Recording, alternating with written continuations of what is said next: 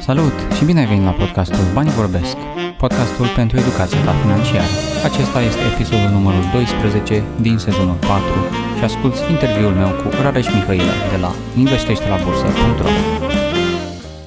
Dar înainte de asta, un cuvânt din partea sponsorului acestui episod. Ne-ai arătat că nimic nu te poate opri să te reinventezi în fiecare zi. La Orange am reinventat abonamentele de mobil ca să ai cel mai rapid net nelimitat și super telefoane cu avans zero. Vino să le descoperi în cel mai apropiat magazin Orange. Orange. Pentru început, pentru ascultătorii care nu au ajuns și la primul episod, deși o să punem în articolul atașat acestui episod și episodul precedent, vreau să ne spui un pic despre educația ta, să zicem educația ta formală și apoi un pic despre experiența ta financiară de până acum. Eu sunt IT-ist, am terminat facultatea de inginerie aici în Târgu Mureș, sunt programator de meserie, însă am fost mereu atras de partea asta de educație financiară, vreau să știu ce pot face cu banii economisiți și în 2014 am participat la un workshop al lui Eusebiu Burcaș aici în Târgu Mureș și acel workshop m-a inspirat, m-a făcut să vreau să investesc în acțiunile Băncii Transilvania, în acțiunile OMV Petrom și am început să studiez foarte serios această parte de investiții la bursă. Știam ceva despre bursă și înainte, dar nu știam exact ce înseamnă să investești, cum faci acest lucru și atunci prin 2014-2015 am început să mă documentez și am simțit că îmi place acest domeniu și atunci din experiența pe care o acumulam, am simțit că vreau să împărtășesc și cu alte persoane ceea ce descoperisem, ceea ce poți să faci cu banii tăi și atunci am pornit acest proiect numit Investește la Bursă, care se bucură, 5 ani mai târziu, se bucură de foarte mult succes. La mulți ani cu ocazia asta nu este un lucru simplu, unul să pornești așa ceva și apoi să îl menții atâta timp. Știu că ultima dată când am discutat, ori te pregăteai să lansezi, ori deja lansasei în format fizic jurnalul investitorului și acum o să te las pe tine să discuți, dar câteva lucruri pe care le știu este un element de comunitate și un element de aplicație mobilă. Vreau să ne spui mai multe despre toate upgrade-urile astea pentru proiectul Investește la Bursă. Da, am lansat în 2018 un jurnal al investitorului, era un fel de caiet în care era o parte introductivă pentru cei care nu aveau destul de multă experiență cu bursa, putea fi un mic ghid pentru a începe să investești la bursă și în a doua parte era un loc în care îi provocam pe cei care investesc la bursă să facă niște notițe, să scrie puțin, să ia pixul în mână și să scrie de ce am investit astăzi în acțiunile Băncii Transilvania. Să noteze cel puțin 3 motive pentru care consideră că acțiunile Băncii Transilvania, de exemplu, reprezintă o investiție bună la momentul respectiv. O altă întrebare era pentru cât timp vrei să menții acțiunile în portofoliu? Care sunt condițiile în care vei vinde acțiunile orice ar fi? Care este momentul în care vei zice că marchezi profitul? Deci o serie de întrebări la care erai provocat să răspunzi și astfel consideram și acum consider că faci investiții mult mai bine documentate, mult mai bine în cunoștință de cauză. Jurnalul a fost un succes, au fost foarte multe comenzi primite, însă am simțit că e nevoie de ceva mai mult și încă chiar mi-aduc aminte atunci când am pornit proiectul în 2015-2016, visam ca acest proiect să devină o platformă pe care investitorii să poată intra, să-și facă un cont și să aibă acolo toate informațiile necesare pentru a face investiții mult mai bine documentate. Adică informații despre rezultatele financiare, informații despre dividende, randamentele dividendului, care sunt cele mai ieftine companii în acel moment, o serie de date pe care simțeam că nu le am în formatul în care mi le doream pe platforma brokerului cu care lucram la acel moment. Și am început să fac o parte așa de research, să văd cum mi-ar place datele acestea să fie prezentate. Mi-am făcut tot felul de tabele în Google Sheets prin care monitorizam rezultatele financiare ale companiilor, până am ajuns momentan, pot să zic că am un format de rapoarte pentru peste 30 de companii listate la BVB pe care le ofer în această comunitate și cu ajutorul acestor rapoarte investitorii pot descoperi acele companii în care chiar merită să investești. Am adunat date la nivel trimestrial, la nivel anual, din 2015 până astăzi. Deci a fost o muncă de luni de zile în care pur și simplu stăteam cu rapoartele financiare ale companiilor în față și făceam calcule peste calcule și completam baza de date astfel încât să am colectate toate datele pentru cele mai lichide 30 de companii listate la BVB. A fost o muncă destul de migăloasă, dar rezultatul pe care îl observ acum în comunitate este de-a dreptul spectaculos. Deci cu o singură privire îți dai seama imediat dacă este o companie pe un trend bun sau dimpotrivă se află pe un trend de scădere a cifrei de afaceri, a rezultatelor financiare. Și pe lângă partea aceasta de rapoarte am dorit să ofer și o experiență de comunitate, de la investitor la investitor. Am integrat o platformă de chat foarte puternică prin care în fiecare zi cu investitorii care sunt așa mai aproape de bursă comunicăm, face schimb de idei, schimb de opinii. Totodată am integrat și acest jurnal al investitorului în format electronic și acolo investitorii prezenți în comunitate își postează investițiile pe care le fac, la fel cu același format. Am investit astăzi în acțiunile Băncii Transilvania pentru că XYZ,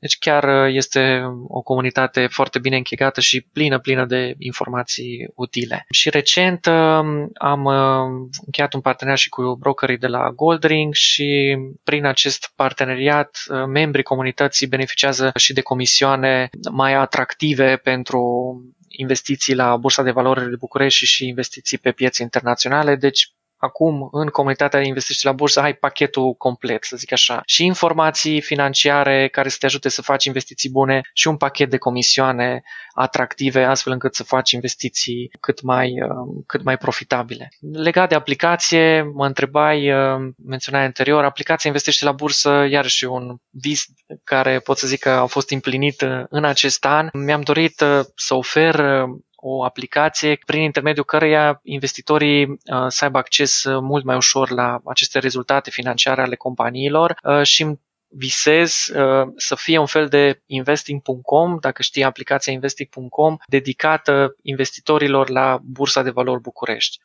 Suntem pe direcția cea bună, însă momentan aplicația este doar pentru terminalele Android, dar sper ca până la finalul anului să fie și o versiune de iOS, însă este mult de muncă și pentru o versiune de iOS. Am aici o colegă de birou care s-a oferit să construiască aplicația de Android, ea fiind developer Android. Pe iOS încă nu am pe cineva care să se ocupe de aplicație, dar dacă îmi voi găsi timpul necesar, probabil voi începe eu dezvoltarea aplicației.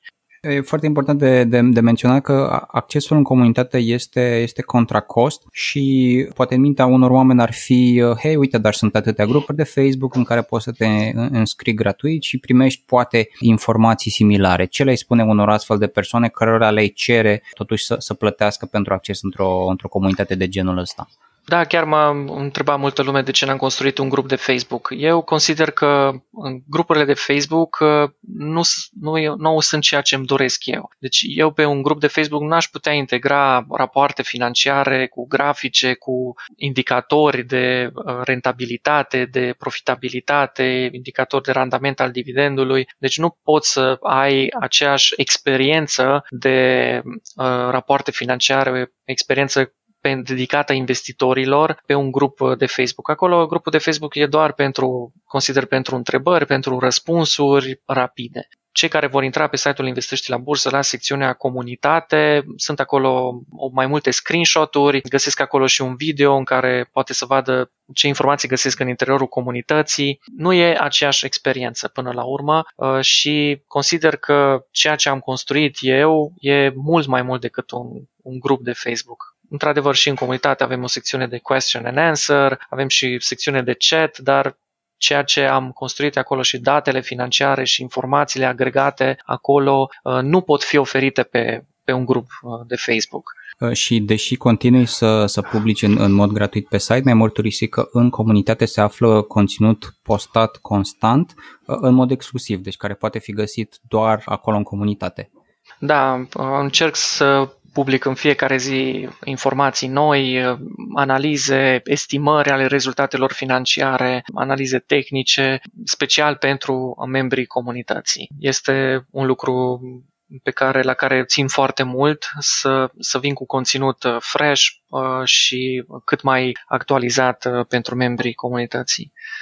Și practic acum vorbim despre site, vorbim despre comunitate, vorbim și despre jurnal chiar în două variante, să spunem, și despre aplicația mobilă, lucruri care s-au întâmplat într-un timp destul de scurt, doar câțiva ani. Cum vezi tu următorii 5 ani pentru proiectul Investește la Bursă? Îmi doresc foarte mult această versiune de iOS aplicației. Sunt foarte mulți investitori care mă întreabă când va fi lansată. O să lucrez și la această versiune de iOS. Încerc să-mi dedic o zi pe săptămână să lucrez și acolo, dar volumul de muncă la care am ajuns în ultima perioadă este chiar foarte mare, să postez și conținut gratuit, așa cum ziceai tu, pe YouTube și exclusiv în comunitate, să mă mențin și la curent cu știrile apărute în ultima perioadă. Este destul de greu. Mi-aș dori în același timp și o persoană care să vină alături de mine în proiect și care să mă ajute cu redactarea articolelor. N-am găsit încă acea persoană care să-și dorească să contribuie la dezvoltarea proiectului și mi-aș dori să dezvolt în continuare partea aceasta de comunitate, să vin și cu și mai multe informații dedicate investitorilor în comunitate. Am câteva idei, dar și acestea necesită timp de implementare și cam astea sunt planurile mele pentru următoarea perioadă. Mi-ai mărturisit din nou înainte să începem să înregistrăm episodul că recent chiar ai renunțat la job, ești atât de dedicat proiectului încât acum ești all-in pentru direcția asta. Ce te-a motivat să iei o decizie de genul ăsta? M-a motivat în primul rând pasiunea pentru proiectul acesta, feedback-ul primit de la membrii comunității și de la cei care urmăresc conținutul site-ului Investește la Bursă. Am simțit că e momentul potrivit să încerc ceva nou, să mă dedic unui proiect de care sunt pasionat și să vedem ce rezultate aș obține, cel puțin până la finalul anului 2021. Pur și simplu am simțit că e cel mai bun moment acum și cred că am făcut o alegere bună. Dacă este un lucru pentru care ești cunoscut, este cu siguranță focusul tău pe bursa din România, așa că dacă intrăm în subiectul următor, o întrebare destul de generală, dar cred că foarte importantă, este ce se întâmplă cu bursa din România. Cum a fost afectată piața în ultimele luni, să zicem din martie, când am intrat în perioada de carantină, până acum înregistrăm în august? Bursa de la București a evoluat în 2019 destul de aproape de indicele S&P 500. Deși suntem considerați încă o piață de frontieră, am fost surprins să văd că pe parcursul anului 2019 indicele BET al Bursei de Valori București chiar a mers foarte aproape de indicele S&P 500. Atunci când s-a prăbușit piața din Statele Unite, am observat că indicele BET nu a scăzut atât de mult cum a scăzut indicele S&P 500. Deci pe S&P 500 am avut un picaj de 34%, pe indicele DAX al bursei din Germania o scădere de 39% și indicele BET a scăzut cu 31%. Deși citeam pe grupurile de Facebook pe care le menționai tu anterior, erau mulți care ziceau când vine criza, să vedeți voi, Bursa de Valori București se duce în cap cu 60%, cu 90%, o să vedeți că vă pierdeți toți banii și așa mai departe. Și uite că Bursa de Valori București nu a scăzut atât de mult cum au scăzut marile burse internaționale. Este o dovadă că avem o bursă matură, avem o bursă pe care se află investitori mari instituționali care nu sunt așa de ușor desperiați, au foarte mulți bani la dispoziție, probabil au făcut achiziții în acea perioadă și au susținut prețurile acțiunilor. Acum avem o revenire de 21% față de minime. Indicele S&P 500 a crescut cu mult mai mult, deci noi suntem încă în urmă. Mai avem încă 19% pentru a crește la pragul de 10.000 de puncte la care a ajuns Bursa de Valori București în 2019 la maxime și veștile bune sunt că Bursa de Valori București în această toamnă va fi catalogată de drept piață emergentă și ce înseamnă acest lucru pe înțelesul tuturor? Înseamnă că e ca și cum până acum locuiam sau aveam un hotel de 2 stele și brusc va primi încă o stea. Și atunci, probabil, hotelul nostru de 3 stele va fi prezent în catalogele marilor agenții de turism internaționale. Și atunci vor veni turiști cu mulți bani pe Bursa de Valori București care să închirieze camere, să-și facă concediile, să zic așa, aici. Și ce înseamnă acest lucru e că vom avea fonduri mari de investiții care până acum nu aveau voie să investească pe piețe de frontieră, cum era catalogată Bursa de Valori București, și acum vor avea voie, deoarece vom fi catalogați piața emergentă. Și conform unei analize realizate de o mare companie de brokeraj internațională, Wood, ei spuneau că acțiunile băncii Transilvania și Nuclear Electrica vor atrage în total investiții cumulate de 59 de milioane de dolari ca urmare a promovării pieței noastre la noul statut de piață emergentă. Cea mai mare parte din acești bani vor merge în acțiunile băncii Transilvania. Deci asta înseamnă o infuzie foarte mare de bani pe care o va primi Bursa de Valori București din toamnă de anul viitor. Acum nu trebuie să ne așteptăm neapărat la miracole brusc de la data X, toate companiile vor crește.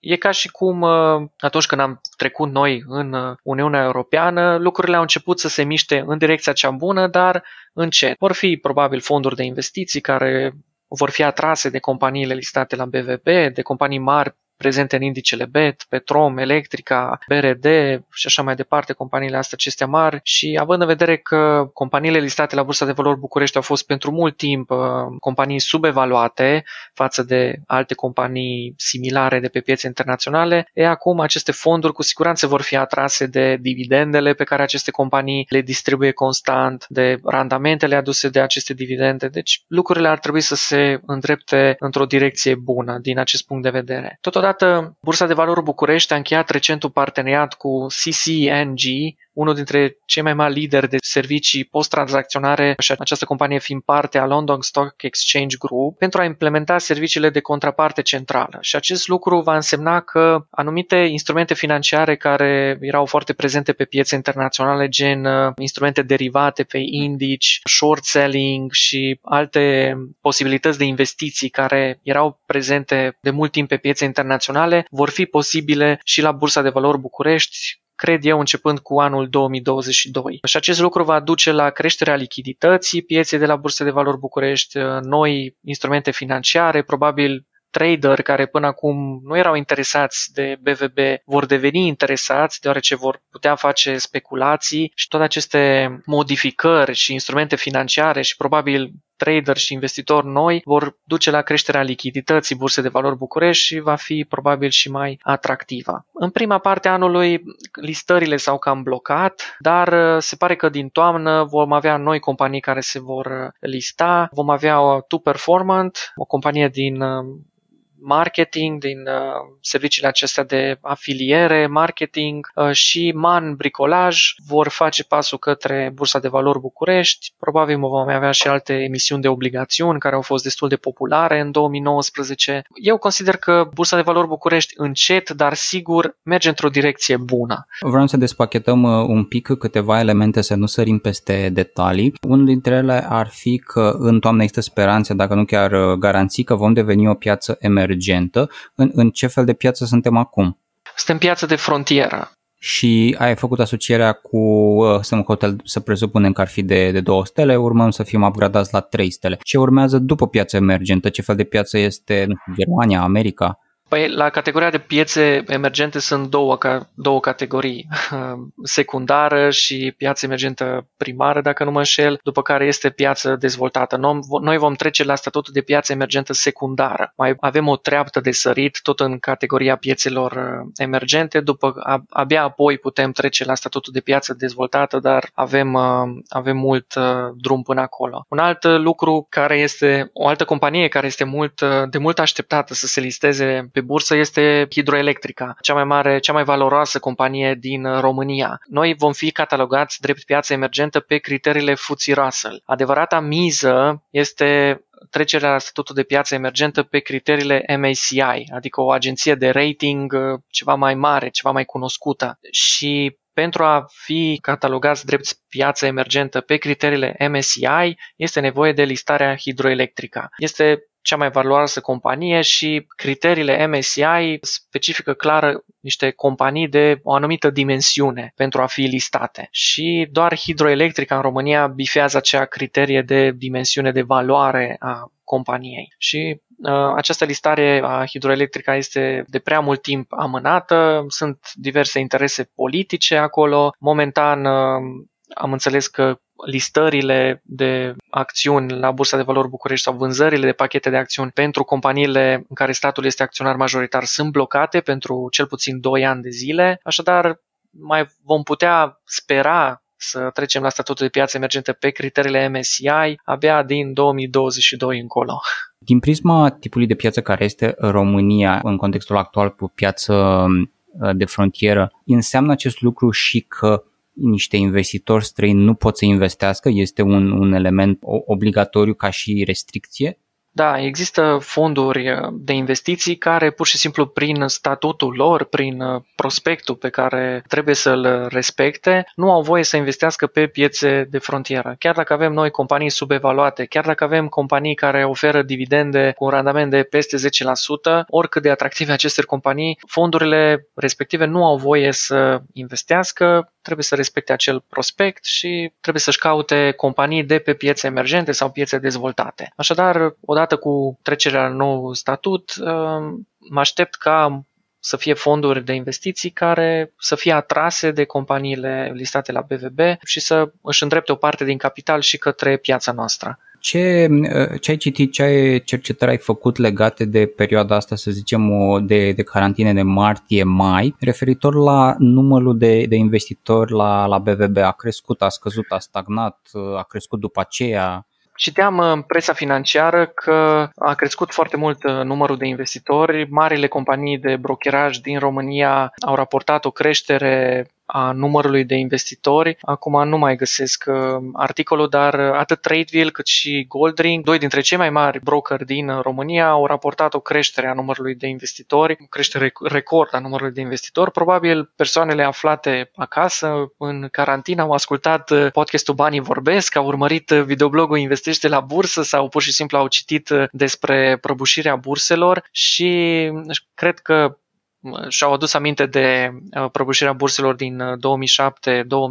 Probabil s-au gândit că, uite, de la acea vreme, dacă investeau 100 de lei sau 1000 de lei, acum aveau profituri frumușele și au zis că hai să încerce și ei bursa, să vadă ce se întâmplă. Probabil dacă au investit ceva bani în acea perioadă, acum au un profit frumușel, deoarece, după cum vă spuneam, indicele BET a avut o creștere de 21%, indicele S&P 500 se apropie de maximele atinse la finalul anului 2019, deci cred că a fost o experiență bună pentru ei. Din ce ai urmărit tu până acum, deja s-au terminat câteva trimestre ale anului, care au fost companiile românești care au trecut cu bine de perioada asta? În momentul de față suntem în plin proces de a afla rezultatele pentru semestrul 1. Au fost doar 3 companii care și-au publicat, la data la care înregistrăm noi acest podcast, sunt doar 3 companii care și-au anunțat rezultatele pentru semestrul 1, dar au fost rezultate bune pe ansamblu. Deci Teraplast, o companie din sectorul construcțiilor, și-a depășit chiar planurile de buget și chiar estimările făcute de ei în luna mai. Teraplast a raportat la finalul semestrului 1 o creștere de aproape 17% a cifrei de afaceri și profitul la nivelul semestrului 1 e cu 101% mai mare decât profitul raportat în semestrul 1 2019. Dacă ne uităm la trimestrul 2, deci cum ziceai tu, perioada aprilie, mai, iunie, cifra de afaceri a crescut cu 32% față de trimestrul 1 a anului și profitul net a crescut cu 281% față de trimestrul 1 2020.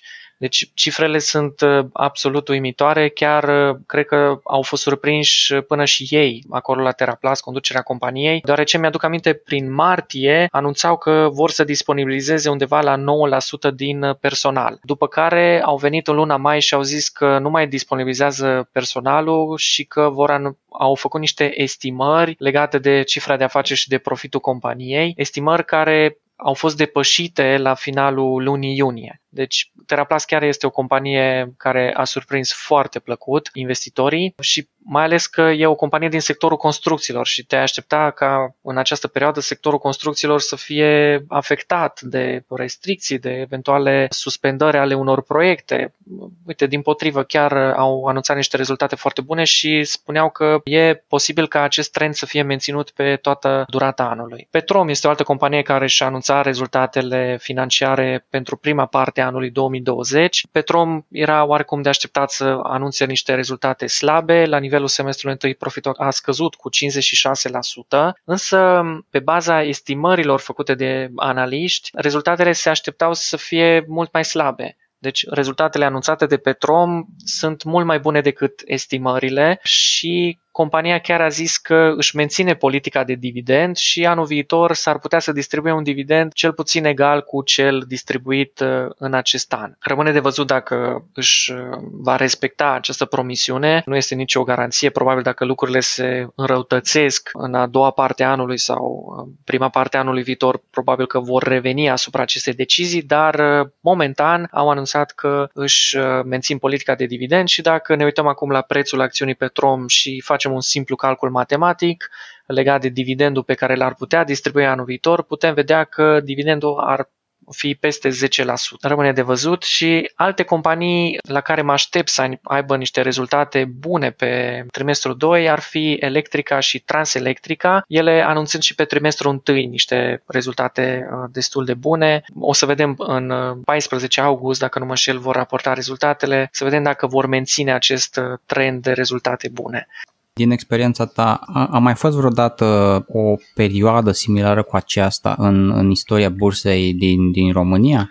În istoria bursei din România nu. Au fost în 2007-2008 niște scăderi datorate unui context economic complicat. Au fost și bursele din întreaga lume au fost lovite atunci de acea criză, însă un picaj atât de abrupt, cel puțin pe indice american, o scădere atât de rapidă cu peste 30% a indicelui Dow Jones nu a mai fost întâlnită până acum și este singura dată când această scădere a burselor nu e datorată de factori economici, ci uite, de niște factori, o pandemie. E adevărat că investitorii s-au speriat deoarece economia a fost frânată și, într-adevăr, am avut niște scăderi economice record în Statele Unite. Însă această scădere economică a fost datorată unei crize sanitare și este chiar un eveniment special. Și această scădere de 30% atât de rapidă, eu o pun și pe seama tranzacționării robotice, să zic așa, adică a tehnologiei implicate în sistemul de tranzacționare. Probabil au fost niște fonduri mari care au început să vândă pachete mari de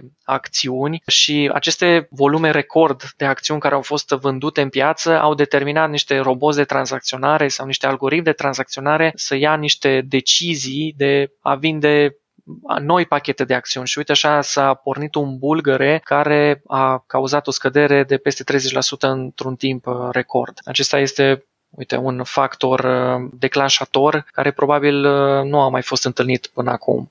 Din toate lucrurile pe care ni le-ai spus referitor la îmbunătățirile care vor veni în foarte scurt timp pe bursa din România, crezi că este posibil să mai vină un val de schimbări negative totuși?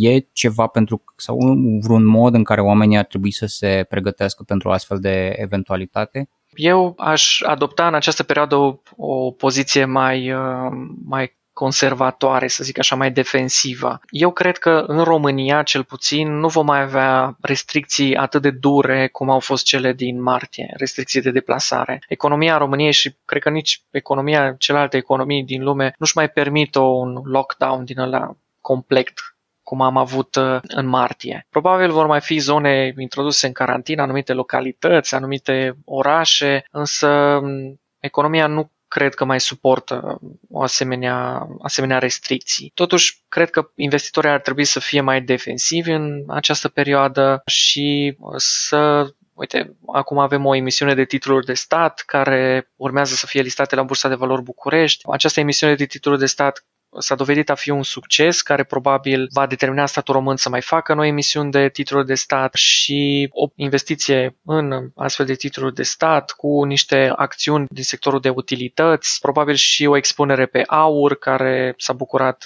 de o creștere spectaculoasă în această perioadă. Chiar analiștii Goldman Sachs dădeau un preț țintă la un moment dat de $2,300, momentan suntem puțin peste 2000 și instrumente așa mai defensive m-aș orienta eu. Nu se știe, nimeni nu știe cum va evolua economia în perioada următoare. Rezultatele publicate de companiile din Statele Unite au fost până acum încurajatoare. Chiar citeam un raport al celor de la FactSet care spuneau că la finalul lunii iulie erau 63 din companiile din S&P 500 care își raportaseră rezultatele financiare. Dintre aceste 63% din companiile din S&P 500 își raportaseră rezultatele financiare și din aceste companii undeva la 84% din ele raportaseră rezultate peste așteptări. Deci pare că totuși companiile din Statele Unite au făcut față acestor scăderi și chiar undeva la 69% din aceste companii care și-au publicat rezultatele financiare chiar raportaseră vânzări peste așteptări. Lucrurile arată bine, deși parcă nu-ți vine să crezi. Și aici vreau să și ajung, revenind un pic la companiile care au rezistat pandemiei în România. Aș vrea să deconstruim puțin care sunt categoriile din care fac parte aceste companii și să înțelegem ce face o companie să fie mai puternică decât alta, să zicem, pe termen lung. Cele mai solide companii în momentul acesta listate la Bursa de Valori București consider că sunt companiile din sectorul de utilități. Aceste companii precum Compet, Transgaz, Transelectrica, Electrica, fiind companii din sectorul de utilități, unele dintre ele au un monopol pe transportul de gaze, transportul de țiței, transportul de energie electrică. Așadar, aceste companii au niște prețuri reglementate de către Autoritatea Națională de Reglementare în Energie. Aceste companii înregistrează profit în fiecare an. Cum au un profit mai mare, profit mai mic, din acest profit oricum distribuie dividende. Sunt companii de stat și sunt obligate să distribuie unele dintre ele 90%, altele mai puțin, să distribuie dividende. Totodată sectorul bancar în România e mult mai puternic decât în 2007-2008. BRD, Banca Transilvania au nivelul de credite neperformante undeva la 3-4%. E adevărat că odată cu această pandemie s-ar putea să fie unele persoane care să nu-și mai poată plăti creditele și nivelul creditelor neperformante să crească în perioada următoare. Însă băncile sunt destul de bine pregătite, își vor construi provizioane, profiturile probabil vor scădea în următoarea perioadă, însă nu mă aștept să fie ceva dezastruos sau să avem bănci care să dispară. Mă refer la Banca Transilvania, BRD sau Erste Bank, care sunt listate la Bursa de Valori București. Totodată aceste companii, revin la companiile de stat, au rate de îndatorare destul de scăzute, au un business stabil, e nevoie în continuare de gaze, e nevoie de energie electrică, Transelectrica în continuare va transporta energie electrică. Fără aceste companii strategice ale statului, probabil nu vom mai avea gaze sau nu vom mai avea energie electrică. Politica de dividend a lor este destul de stabilă, așadar aceste companii sunt o opțiune pentru investitorii care vor niște companii stabile și cu politică de dividend bună. O altă surpriză plăcută, după cum am zis, a fost Teraplast, care, în ciuda sectorului din care face parte, la care te așteptai să înregistreze niște rezultate mai slabe, uite că a oferit o surpriză plăcută. O consider cumva o excepție, această companie din sectorul construcțiilor, însă e o companie cu un management foarte bun, care s-a extins și pe piețe internaționale. Acum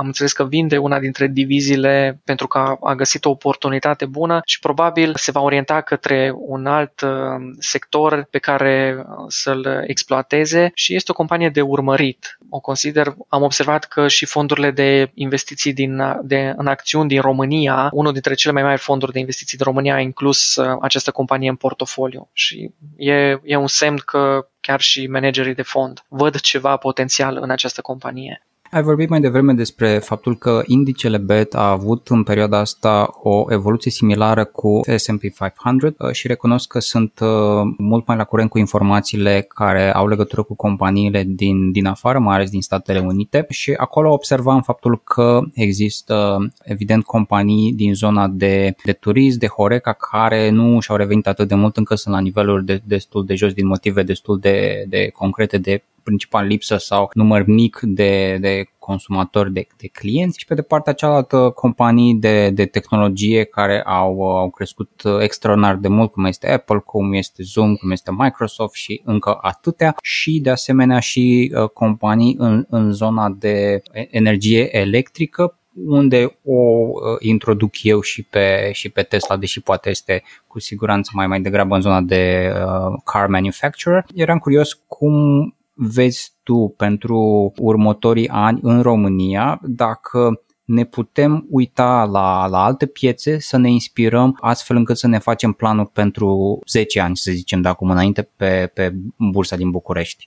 Greu de zis pentru piața din România, nu avem așa o diversitate mare de companii. Acum au mai apărut, de exemplu, o companie foarte interesată din sectorul de agricultură, de agrotech. O companie se numește Norofert, este o companie care are niște produse inovatoare, niște pastile efervescente pe post de îngrășăminte. Este o inovație. Această companie se extinde acum pe piața din Statele Unite. Tocmai a deschis o filială și în Statele Unite și a primit avizul pentru a vinde acolo 4 produse. Sectorul de agricol și mai ales acesta bio-agricol cu siguranță va fi în vizorul consumatorilor pe viitor. Pe partea de tehnologie, la Bursa de Valori București avem prea puține companii. Bitnet este o companie care a evoluat foarte bine în ultimii ani, o companie care are un management foarte transparent și este o companie care recent a trecut de pe o piață mai mică a Bursei de Valori București pe piața principală și este o companie care a folosit foarte bine mecanismele Bursei de Valori București pentru a atrage finanțare și pentru a se dezvolta. Investitorii așteaptă în continuare rezultatele pe semestrul întâi să vadă cum a evoluat cifre de afaceri, deoarece aceste companii de growth sunt destul de noi la Bursa de Valori București și până acum investitorii au fost destul de reticenți cu companiile care înregistrau pierdere, probabil pe un trimestru, pe 2 trimestre la rând să înregistrezi pierdere, nu prea erai văzut bine la Bursa de Valori București. E, uite că acum cu această companie, investitorii se pare că au încredere și chiar au finanțat mai multe runde de emisiuni de obligațiuni care să ajute compania să se dezvolte. Alte companii, așa din sectorul turismului, momentan nu avem sau sunt foarte slab lichide. Este o companie care administrează mai multe hoteluri la Marea Neagră, însă este o companie foarte slab lichidă și, sincer, nu prea am urmărit-o. În general, sectorul de această tehnologie care este foarte prezent pe piața din Statele Unite, la Bursa de Valori București este destul de slab reprezentat. O altă companie poate care ar merita urmărit ar fi Life is Hard. Este o companie din sectorul IT care recent a anunțat că va achiziționa încă o serie de alte companii mai mici. Poate pe viitor ar reprezenta o oportunitate, însă, sincer, până în momentul de față nu am studiat prea mult rezultatele companiei.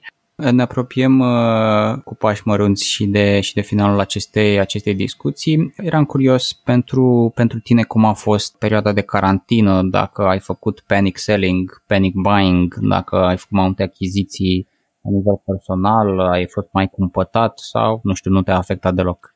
La începutul anului, când am observat că pandemia se extinde și în Europa, când au apărut primele cazuri în Italia și am văzut că indicele DAX începe să scadă și indicele S&P 500 dădea semne de scădere, am decis să vând mare parte din deținerile din portofoliu. Atunci am marcat profitul pe majoritatea acțiunilor din portofoliu și am hotărât să stau pe margine și am folosit banii respectivi ca să-mi rambursez anticipat un credit ipotecar pe care l-aveam. Am zis că urmează o perioadă destul de dificilă, nu știam cât va dura această recuperare, eu mă așteptam să dureze mult mai mult, nu mă așteptam, adică de altfel cred că nimeni nu s-a așteptat la o revenire în V a bursei din Statele Unite, având în vedere numărul de cazuri record care este în Statele Unite, și Am zis că urmează o perioadă, probabil cel puțin un an de zile, în care bursele vor sta la minus 30% și nu vedeam oportunități pe termen scurt. Am zis că rambursez anticipat creditul, scap de datorii și stau liniștit. Această rambursare a creditului mi-a dat și curajul ca să renunț la jobul meu de 8 ore și atunci am stat pe margine pentru o lungă perioadă de timp. Am revenit la cumpărare, însă poate ceva mai târziu decât mi-aș fi dorit. Am achiziționat Banca Transilvania, am achiziționat acțiunile Purcari, am ratat câteva oportunități, de exemplu pe acțiunile Teraplast. Eu mă așteptam ca sectorul construcțiilor să fie mai lovit de această pandemie, dar oportunități vor fi tot timpul. Consider că dacă stai și urmărești companiile, urmărești știrile, mereu vei găsi oportunități de investiții, așadar nu pot să zic că regret foarte mult că n-am intrat la cumpărare.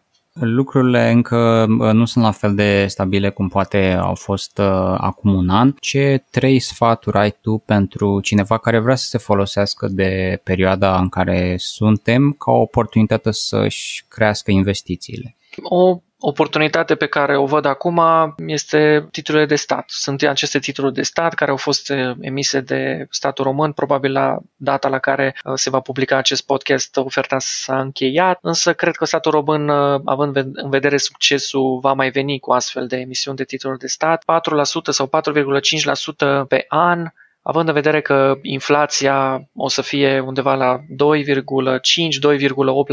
în acest an și anul viitor poate undeva la 3%, este o modalitate bună de a-ți conserva capitalul și de a face un mic profit decât să stai cu banii în depozite bancare, care vor fi, acele dobânzi bancare vor fi erodate de inflație în mod sigur. Poți merge către titluri de stat. Pe Bursa de Valori București văd potențial pe companiile din sectorul de utilități, așa cum v-am spus, Electrica, Transelectrica, probabil Compet, companii sigure, companii care au politică de dividend stabilă, ar putea reprezenta achiziții pe care să le ai în portofoliu pentru câțiva ani de acum încolo. În rest, depinde foarte mult de revenirea economică, depinde mult de cum va evolua și bursa din Statele Unite. După cum v-am zis, Bursa de Valori București a fost destul de corelată cu piețele internaționale, așadar un picaj al bursei din Statele Unite cu siguranță va determina scăderi și la Bursa de Valori București, oricât de bune ar fi companiile sau oricât de stabile ar fi companiile, până la urmă se activează acel panic selling de care ziceai și tu și vom fi cu toții afectați. Dacă ar fi doar să recapitulăm un pic la final toate lucrurile pe care le-am discutat și le-am despachetat în acest episod, Bursa de Valori București va primi mari upgrade-uri, vom deveni piață emergentă în foarte scurt timp, ce va însemna că va veni un nou număr de investitori pe bursă, noi companii foarte interesante se vor lista în curând, apoi comunitatea Investește la Bursă există și crește, aplicația de mobil pentru Android există, poate fi folosită și am văzut deja că a primit o serie de upgrade-uri. Rares Mihaila, îți mulțumesc foarte mult din nou pentru că ai acceptat invitația noastră în acest episod al podcastului Banii Vorbesc și sper să ne auzim în scurt timp cu noi vești, sper eu, despre varianta de iOS a aplicației și când depășești câteva mii de membri în comunitatea pe care ai creat-o și pe care o crești zi de zi cu conținut nou acolo. Mulțumesc mult de invitație și cu siguranță voi mai accepta invitația ta și mult succes în investiții celor care urmăresc podcastul Banii Vorbesc și să ne auzim cu bine cu creșteri pe burse data viitoare. Ai ascultat episodul numărul 12 din sezonul 4 al podcastului Banii Vorbesc, podcastul pentru educația ta financiară. Ne auzim data viitoare!